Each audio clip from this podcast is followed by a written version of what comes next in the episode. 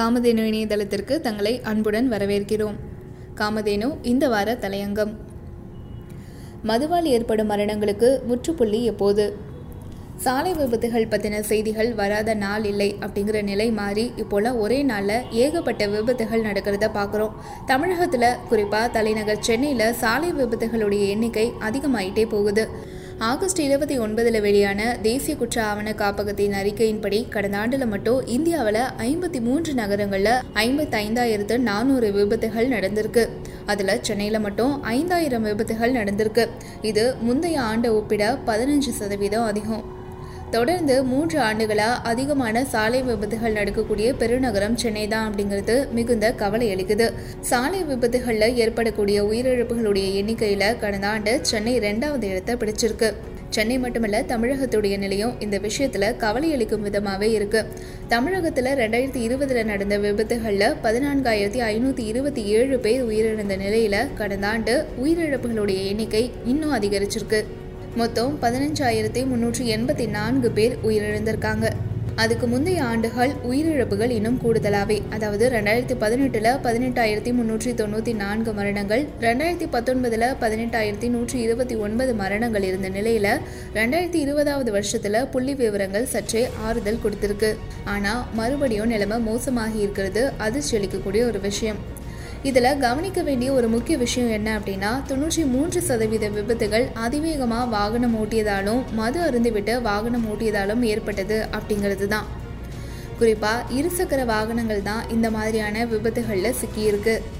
ரெண்டாயிரத்தி இருபத்தி ஒன்றில் பொது முடக்கம் அமலில் இருந்தபோது சாலையில் அதிகமான வாகன போக்குவரத்து இல்லாததை பயன்படுத்திக்கிட்டு நிறைய பேர் அதிவேகத்தில் வாகனத்தை ஓட்டி விபத்தில் சிக்கினாங்க. தவிர அந்த சமயத்தில் கரோனா நோயாளிகளுக்கு சிகிச்சை அளிப்பதில் மருத்துவமனைகள் அதிக கவனம் செலுத்தி வந்த நிலையில் சாலை விபத்துகளில் படுகாயம் அடைந்தவர்களுக்கு உரிய சிகிச்சை கிடைக்காமல் உயிரிழந்ததாகவும் கூறப்படுது. அலட்சியம் அதிவேகம் விதிமீறல் அப்படின்னு சொல்லிட்டு சாலை விபத்துகளுக்கு நிறைய காரணங்கள் உண்டு. அதில் மது அருந்திவிட்டு வாகனம் ஓட்டுவது மிக முக்கியமான காரணி. சாலை விபத்துகளுக்கான சாத்தியக்கூறுகளை அதிகரிக்கக்கூடிய காரணி அது. பொது முடக்கத்தின் போது சாலையில வாகன ஓட்டிகளுக்கு கிடைச்ச சுதந்திர உணர்வு இப்போ கிடைக்கிறதில்ல. ஆனா மது அருந்துவிட்டு வாகனம் ஓட்டக்கூடிய அவலம் தொடரவே செய்யுது. கடந்த ஆண்டு கரோனா கட்டுப்பாடு காரணமா நாடு முழுவதும் மதுக்கடைகள் மூடப்பட்டிருந்ததால அது போன்ற விபத்துகளுடைய எண்ணிக்கை சற்றே குறைஞ்சிருந்தது. அப்படியான சூழல்லையும் மதுவால ஏற்பட்ட சாலை விபத்துகள்ல நிகழ்ந்த மரணங்களுடைய அடிப்படையில தான் சென்னை இரண்டாவது இடத்துல இருந்துச்சு. இதுல முதலிடம் ஜபல்பூருக்கு. ஜூன் மாசம் டாஸ்மாக் கடைகள் திறக்கப்பட்டதை தொடர்ந்து மது பிரியர்கள் பலர் மது அருந்துவிட்டு வாகனம் ஓட்டி விபத்துல சிக்கியிருக்காங்க. நம்முடைய கேள்வி இதுதான். மதுவால ஏற்படக்கூடிய மரணங்களை அரசு இன்னும் எத்தனை காலத்துக்கு வேடிக்கை பார்க்கும்? சாலை விதிகளை மீறுபவர்களை கண்டிக்கலாம். அபராதம் விதிச்சு அடுத்த முறை அந்த தவறை செய்யாம தடுக்கலாம். ஆனா மது அருந்திட்டு வாகனம் ஓட்டுறவங்களை என்ன செய்யறது? அதுக்கு யார் பொறுப்பேற்றுக்கிறது ரெண்டாயிரத்தி இருபத்தி ஒன்று சட்டப்பேரவை தேர்தலின் போது மதுக்கடைகள் படிப்படியாக மூடப்படும் அப்படின்னு அறிவித்த திமுக ஆட்சிக்கு வந்ததுக்கப்புறம் அதில் எத்தனை படிகள் முன்னேறி இருக்கு? ரெண்டாயிரத்தி பதினாறு தேர்தலில் பூரண மதுவிலக்கு அப்படிங்கிற வாக்குறுதியை கொடுத்தது தங்களுடைய தோல்விக்கான காரணங்களில் ஒன்று அப்படின்னு திமுகவினர் நினச்சிருக்கலாம்.